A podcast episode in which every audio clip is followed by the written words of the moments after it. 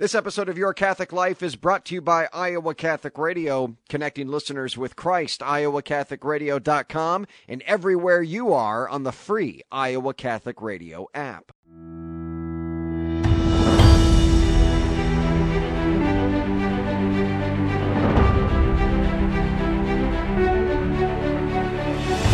Welcome in, everyone, to Your Catholic Life, a podcast for Catholics by Catholics, helping you grow in your faith. I'm John Leonetti, your host. The Eucharist.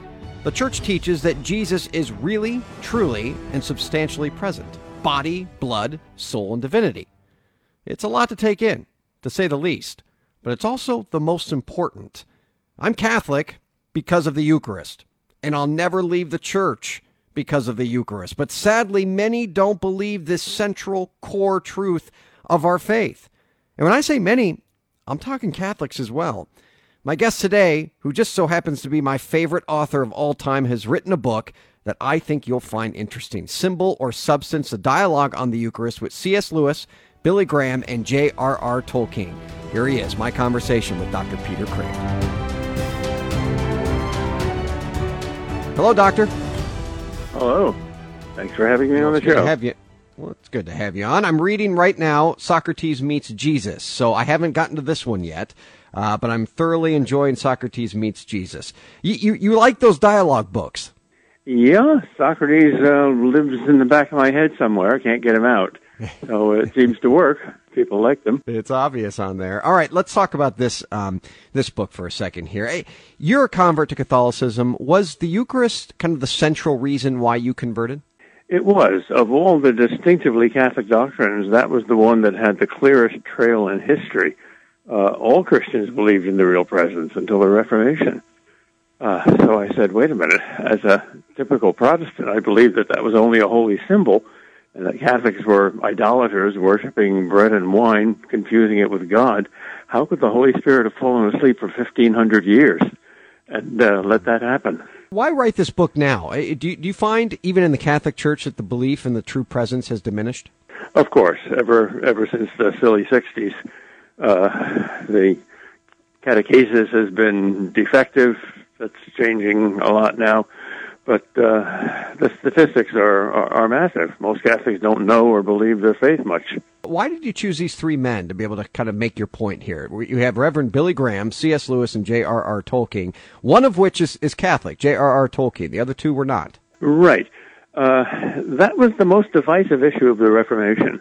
Uh, even among Protestants, uh, Luther and Zwingli called each other demon-inspired because they uh, Luther did believe in the real presence and Zwingli didn't. Uh, so these three guys uh, may have actually met in Oxford when Graham came to to England. Uh, he sent some people to seek out C.S. Lewis because he was so interested in him, and the three of them had distinctly different views on the Eucharist.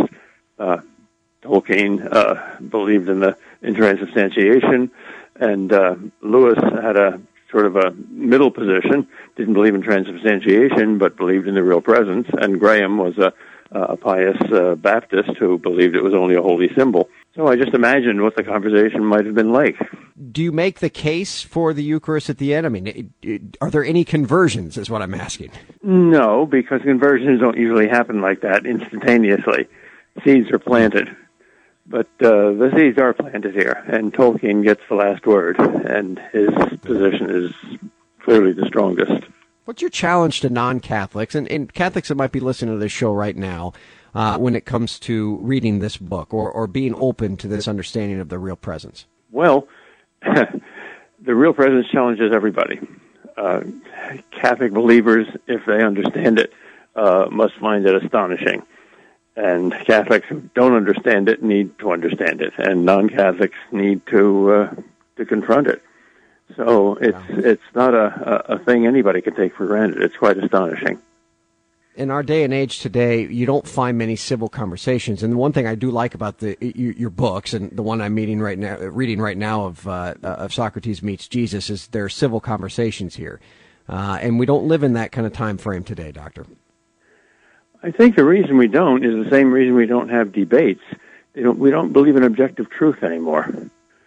Uh, so we just air our our feelings, uh, and that turns uh, the fire up under them.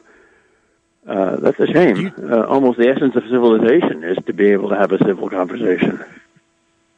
Do you think relativism is the most pervading ideology in our culture today in the West? Yes, yes. It's it's very convenient uh, when uh, when you don't want uh, there to be a, a moral law and you don't want to have to humble yourself and repent and admit that you're wrong.